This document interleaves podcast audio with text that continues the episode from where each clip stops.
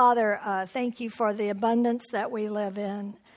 Thank you for uh, how gracious you are to us in every area of our life. And Lord, thank you for just our little gathering, how precious it is to be together and to sit at your feet and listen to your word. So bless us, I pray. In Jesus' name, amen. Living like Jesus, loving like Jesus, and praying like Jesus. This is John uh, from John 17, 13 through 15. This is Jesus' high priestly prayer before he goes to the cross. And he's talking to his father, and this is what he says Now I'm coming to you. I told them, meaning his disciples, many things while I was with them in this world, so they would be filled with my joy. I have given them your word, and the world hates them because they do not belong to the world, just as I do not belong to the world. I'm not asking you to take them out of the world, but to keep them safe from the evil one. Paul wrote to the Ephesian church a final word be strong in the Lord and in the power of in his mighty power. Put on all of God's armor so that you will be able to stand firm against all strategies of the devil. Therefore, put on every piece of God's armor so you will be able to resist the enemy in the time of evil. And we see back in John, in John 17, 15, where Jesus prays, Keep them safe from the evil one. And here Paul is telling us to put on every piece of God's armor so you'll be able to resist the enemy in the time of evil.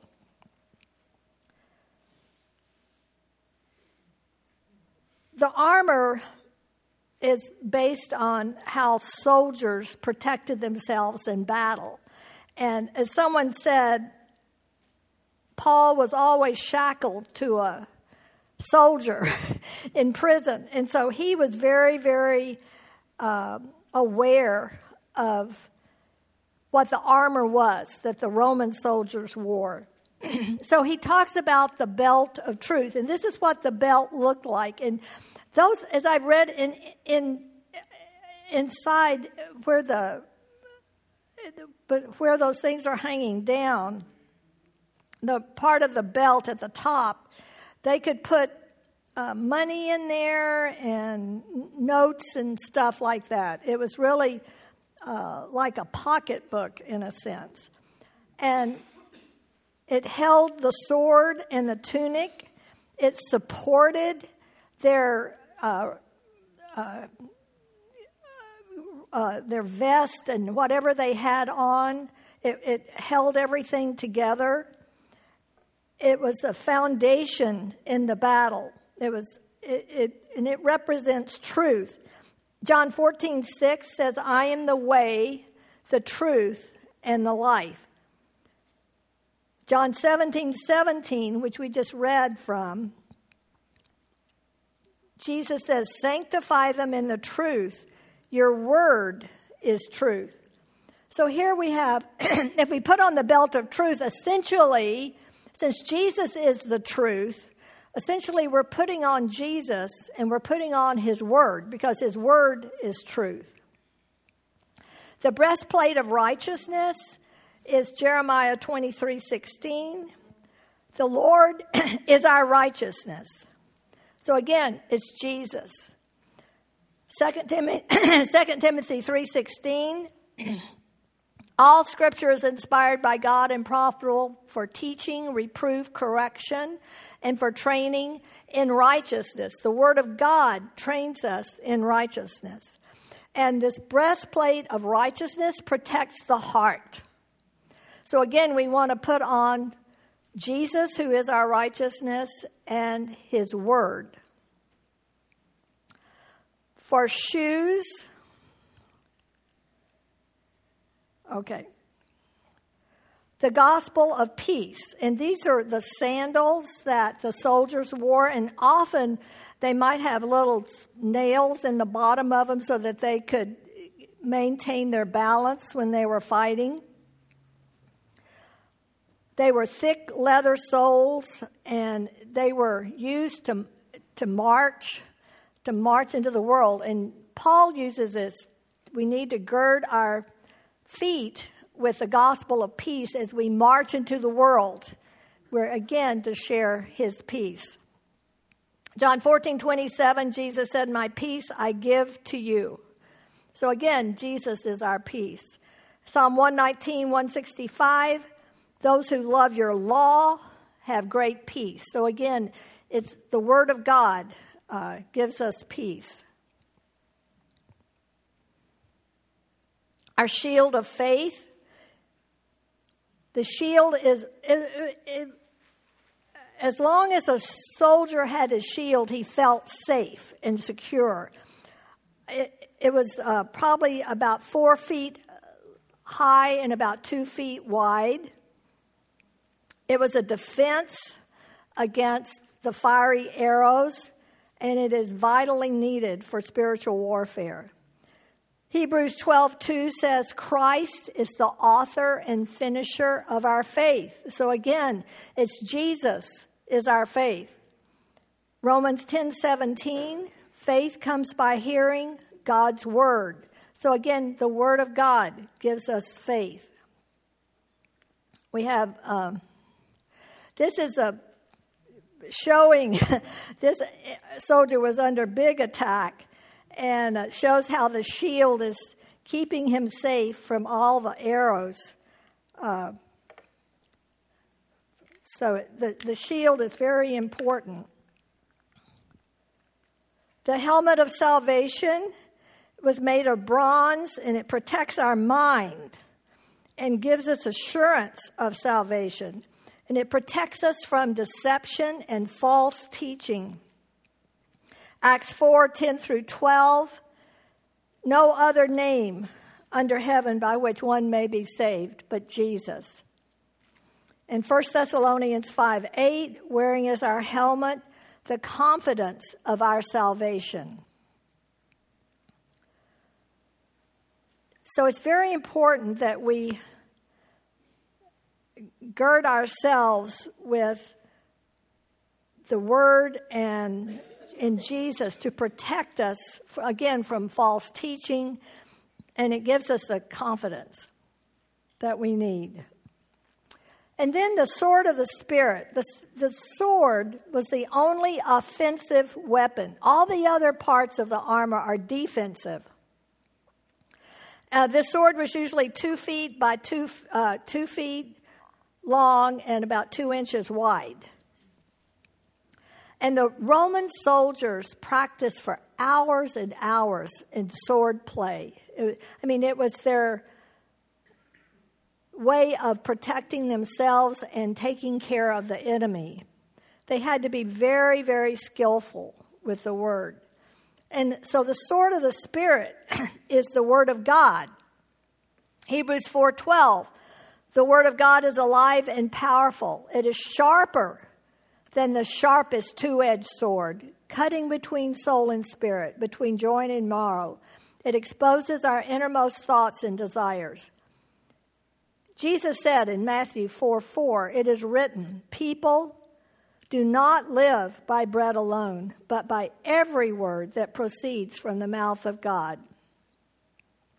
So the, sword of the Spirit is the word of God. And this is what Jesus used in, when he was in the wilderness when Satan tempted him. What did Jesus do? He quoted scripture every time to defeat Satan. So the sword of the Spirit is one that we need to, it's a powerful weapon, and we must become experts in using the sword. This is a picture of a soldier in full armor. This is what we need to look like.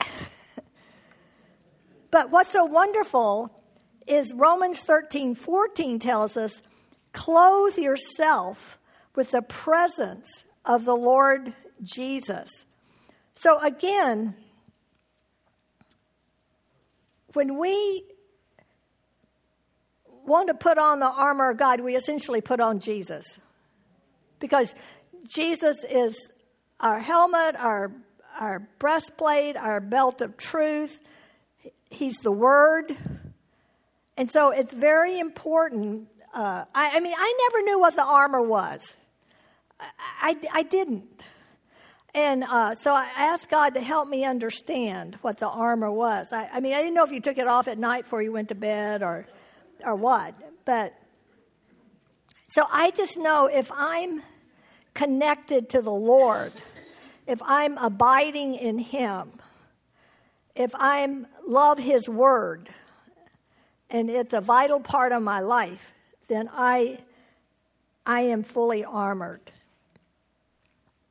William Gurnall said, It is God's Word which teaches us how to put on Christ and His graces so that we are fitly armored. Never flatter yourself into thinking that you can do without this priceless book. So the Word of God is very, very important. I uh, hope we've. It teaches us to love, it teaches us to live like Jesus, and it teaches us to pray like Him.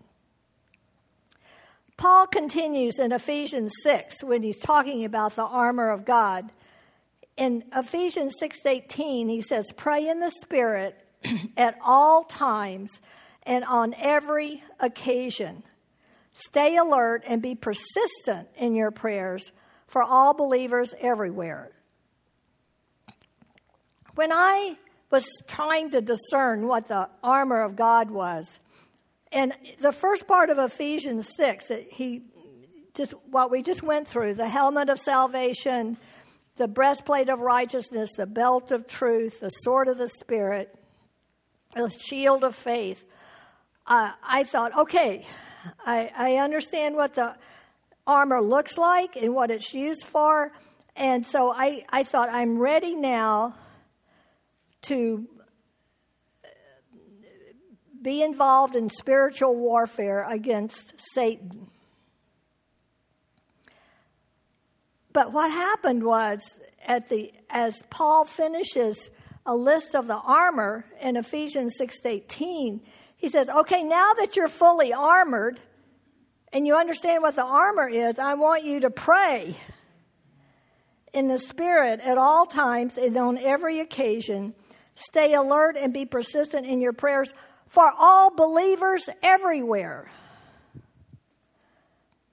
And I, I have to admit, at that one point, I I was thinking and meditating on that verse, and, and I said, Lord, I, I think there's been a little uh, mistake here. Uh, instead of praying for believers everywhere, I think we need to pray against Satan. Because if, we're, if I'm to do spiritual warfare, that's my enemy. And so I'm to pray against the enemy. That, that, I think, Lord, that makes more sense. And uh, the Lord is, again, we've talked about how gracious and kind and compassionate He is. And I, it was several days later, He finally said, Cynthia, read the scripture. What does the verse say? It says to pray for believers everywhere. I uh, heard about a man was in charge of um, a Wednesday night prayer meeting, and um, the majority of the, of the people who were in that prayer meeting were women. And the majority of the prayers that were requested were for their husbands to come to know Jesus. So they would pray every week for these husbands to come to know Christ. And essentially, not much happened. And so the elder in charge of this prayer meeting uh, started searching the scriptures. And he made a startling discovery. First of all, there are really no prayers for unbelievers in the Bible. all the prayers in the Bible are for believers. So he came back one night and he said, Okay, we're going to start praying for you. We're going to pray for the wives. See, 1 Peter 3 1 says, Wives, submit yourselves to your husbands. Um, all right. And do not, uh, oh, wait a minute. Well, let me just. You all see, I am getting senile. All right, I have another thing. Sometimes my mind wanders, and then sometimes it just leaves completely.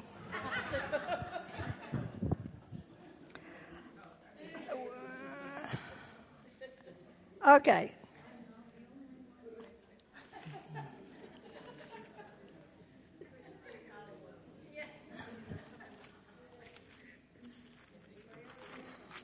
All right, I know this. In the same way, you wives must accept the authority of your husbands. Then, even if some refuse to obey the good news, your godly lives will speak to them without any words. They will be won over by observing your pure and reverent lives. So, I, I'm again, this is a great, I didn't memorize it in this translation, but this verse says that the best way to win a husband who is not obedient to the Lord is not to say anything, which I have talked to the Lord about. It seems like it says without any words, and I think, don't you think a little bit would help? But he said they will be won over by your pure and reverent life, living like Jesus. Now, let me just say this 1 Peter 3 1 is not a promise but it's a principle.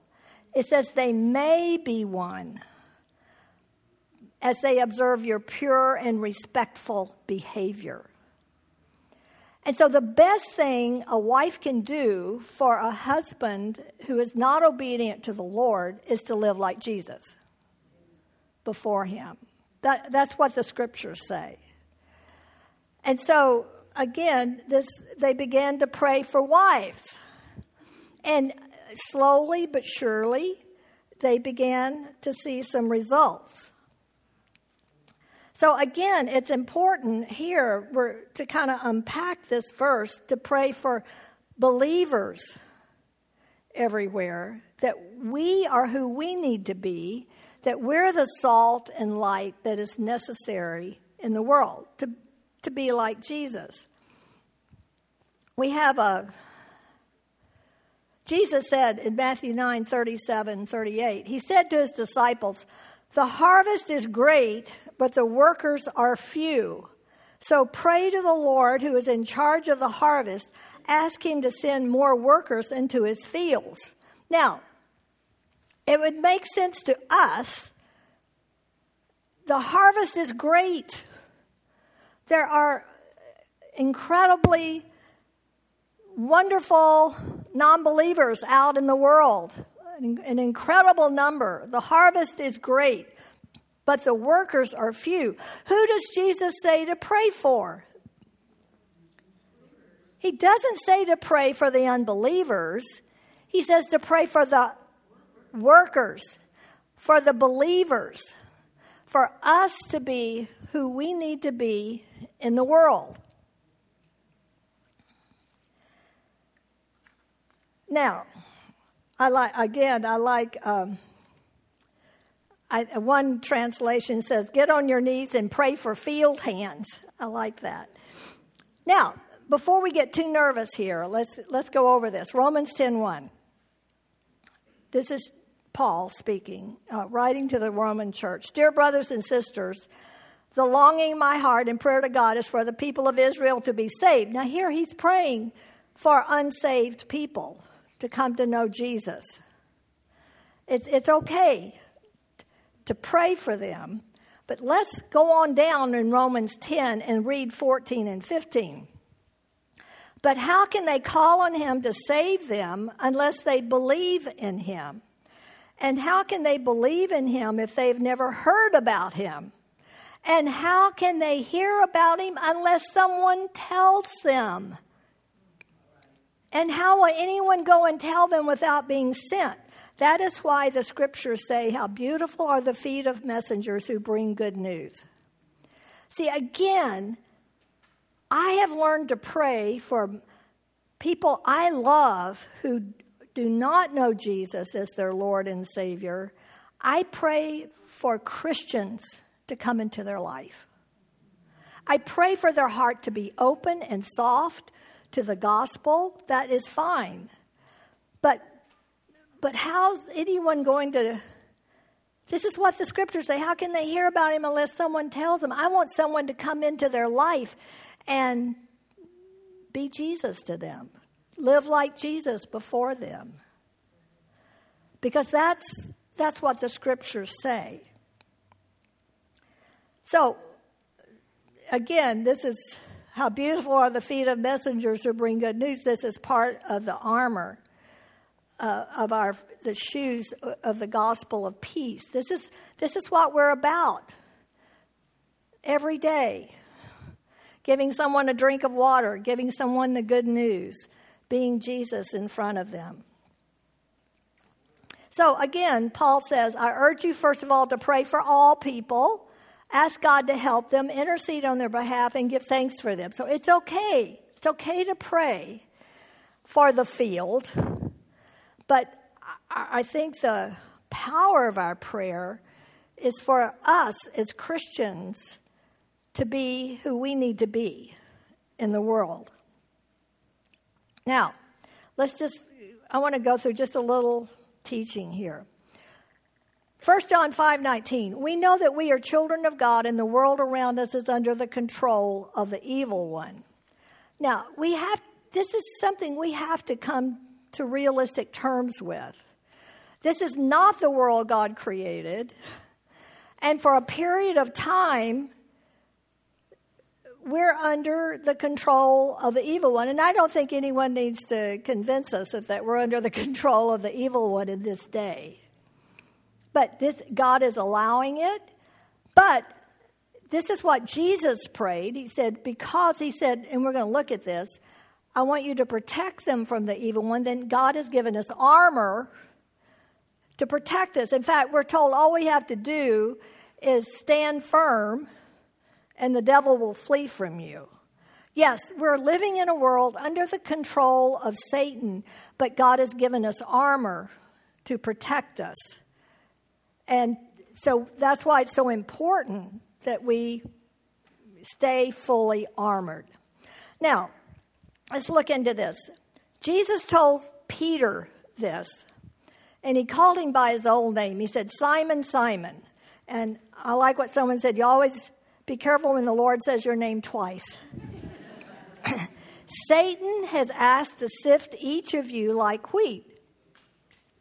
But I have pleaded in prayer for you, Simon, that your faith would not fail. So when you have repented and turned to me again, strengthen your brothers.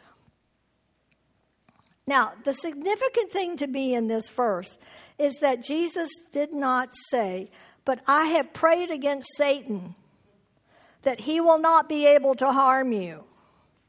He didn't say that, did he? Who did, who did Jesus pray for in this verse?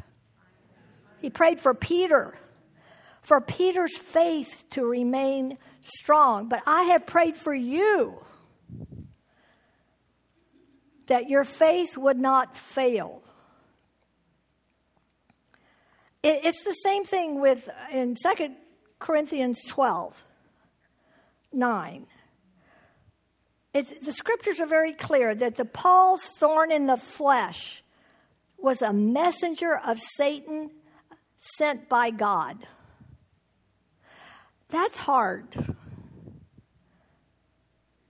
And Paul prayed and asked God to take it away th- three times. And these weren't just three little frivolous prayers, I think they were long, heartfelt, begging, pleading prayers. But again, God said, Paul, it's okay. I'm going to say no to your prayer because my grace is sufficient for you, and you need this thorn to keep you from being proud. And so Paul then can say, Therefore I rejoice in my, th- my thorn. I, I think we need to understand. I mean, how many of us ever say, Guess what? God said no. But you all, he does. He says no sometimes because he knows what's best. Again, what was God trying to do to Paul? Make him like Jesus. And you can't be like Jesus if you're prideful. Because Paul had a lot of in, in eh, wonderful experiences. And it would be easy for him to be puffed up. That's why he can write about that. But God, again, that's what I meant in, when I prayed. God is relentless in wanting us to be like Jesus. And, uh, but again, what we need to understand is that sometimes God uses a messenger of Satan in our life. So, this is in when Jesus was teaching the Lord's Prayer in Matthew 6:13. And don't let us yield to temptation, but rescue us from the evil one. And then we read this verse first thing this uh, in, as I began this time of sharing. John 17, 15. I'm not asking you to take them out of the world, but to keep them safe from the evil one. Now, two significant things here. See, Jesus doesn't teach us to pray, keep the evil one from us.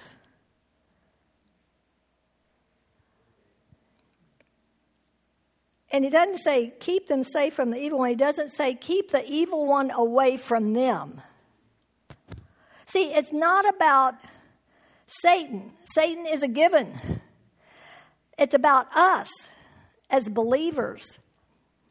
We're the ones who need to be rescued. We're the ones who need to be kept safe. And we are rescued and we are kept safe when we are fully armored. Satan cannot touch us.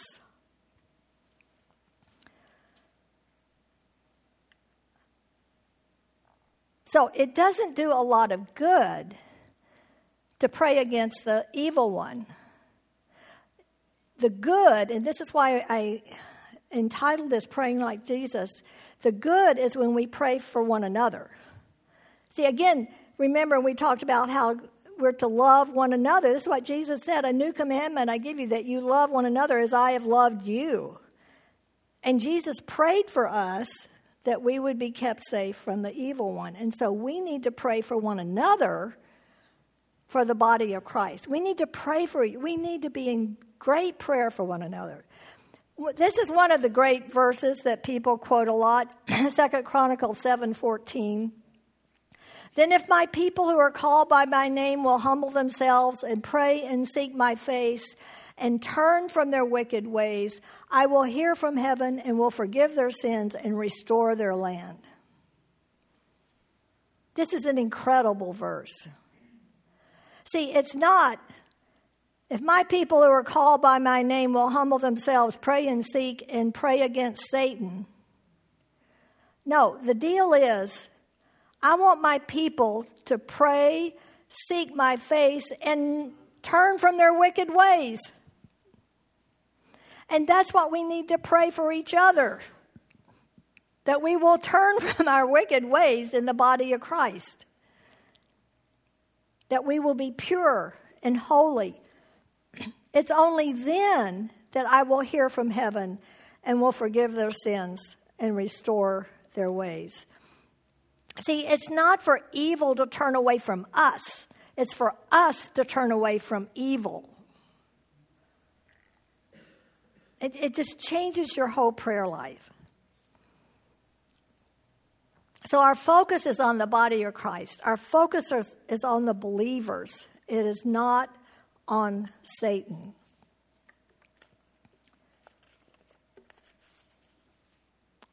About prayer, C.S. Lewis once, once wrote God has left himself a discretionary power. Had he not done so, prayer would be an activity too dangerous for man. If we could get anything we wanted through prayer, neither we nor our friends would have hurts, tiredness, financial needs, physical pain, car problems, relational struggles, or any other needs. If God did not keep discretionary power to overrule our prayers, which is what God did with Paul in the thorn in the flesh, we would use prayer to resolve all problems and in so doing would destroy God's work in our lives. We would pray away God's discipline in our lives and in the lives of those we love. God won't let us do this, so He vetoes our prayers.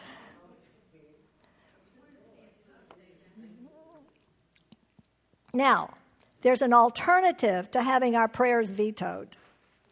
We can learn to pray scripturally. Of the roughly 30 prayers in the New Testament, only three address physical needs and only three mention the powers of darkness. The primary focus of all New Testament prayers is the values of the kingdom of God faith, love, hope, boldness, spiritual insight, unity, and spiritual strength.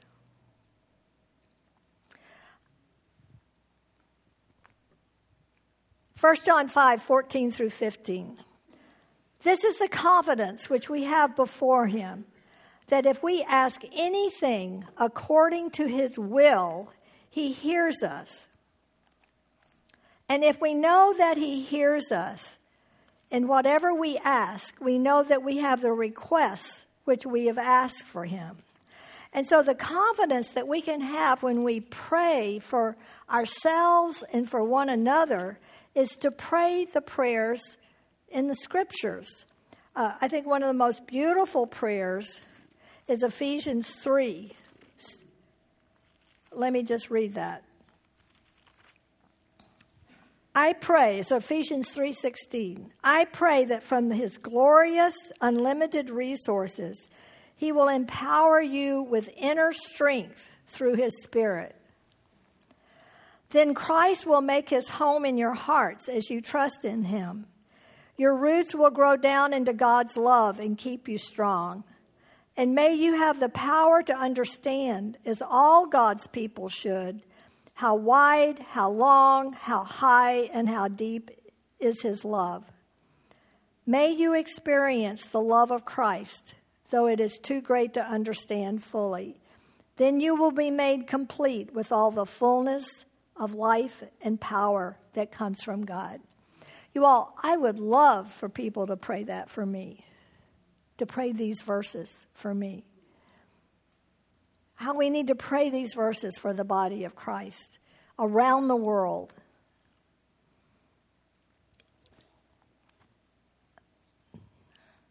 Philippians 1 9 through 10. These are, this is another great prayer.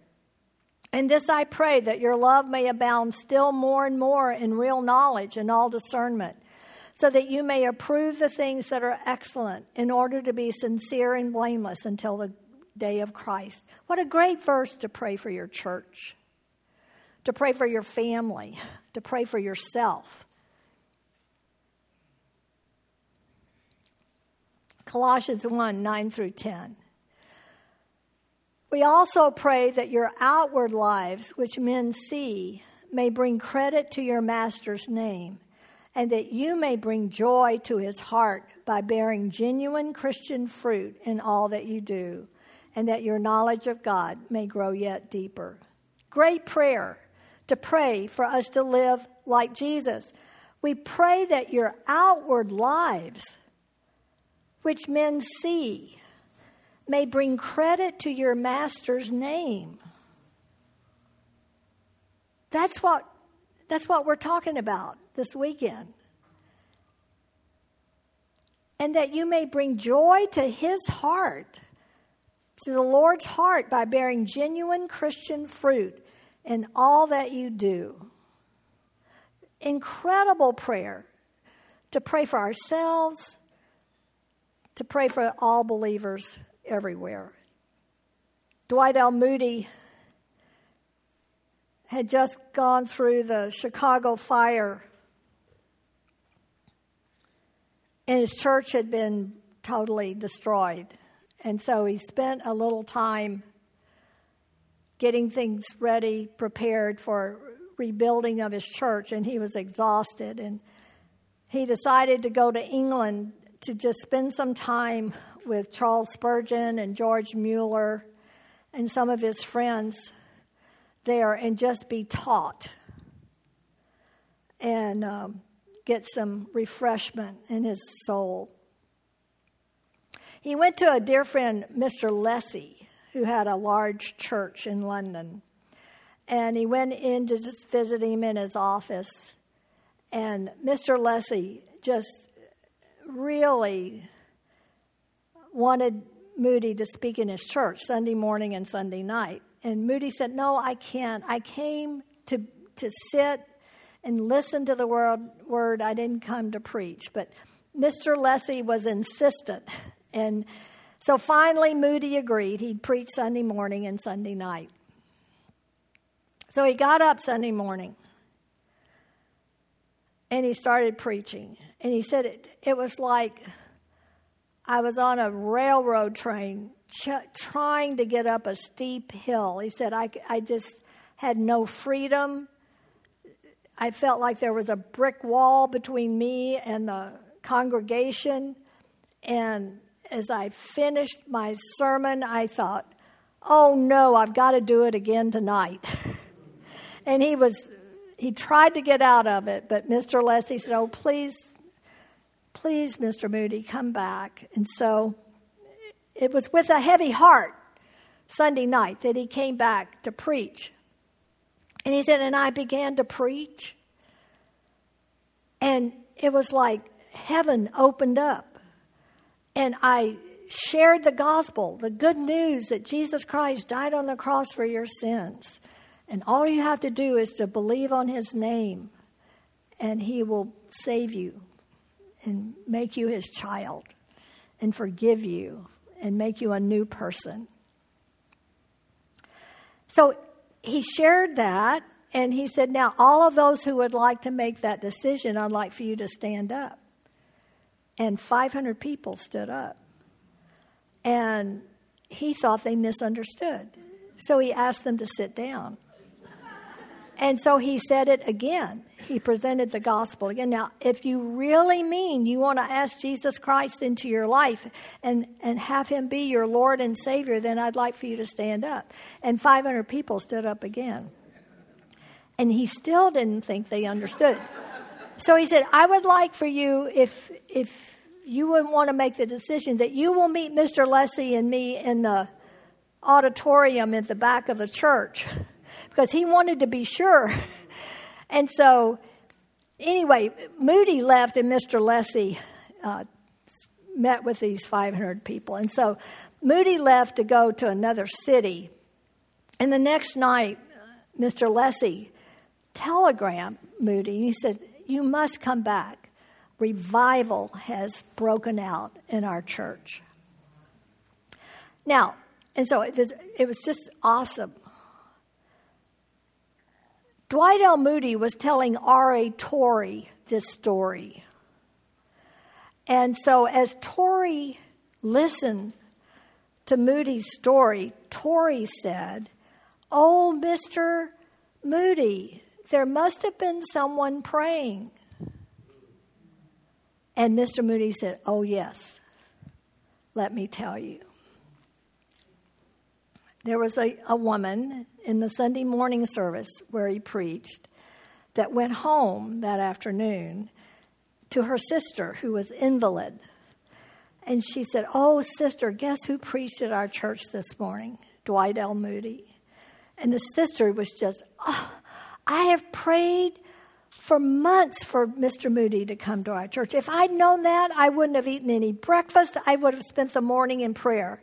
She says, Now, sister, leave me. I'm going to spend the rest of the afternoon in prayer. And pray she did. And God answered. See, she prayed for Dr. Moody to be who he needed to be, to be like Jesus, to be salt and light in that congregation. So we pray for believers.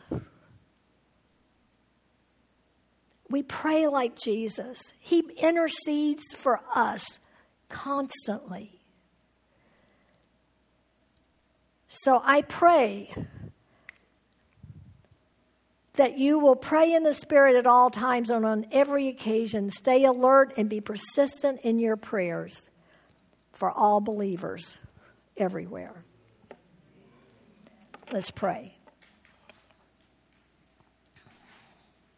Father, just uh, kind of confirm in our hearts what we've heard today. Just sift through and speak to us what we need to take from from what we've heard this morning, Lord, in our hearts about praying and about how you how you pray and how you answer prayer, Lord, and where our prayers need to be, Lord, and how we need to pray, Lord. Just speak to our hearts, I pray, for just a few minutes. Now may our Lord Jesus Christ Himself and God our Father, who loved us and by His grace gave us eternal comfort and a wonderful hope, comfort you and strengthen you in every good thing you do and say. Amen.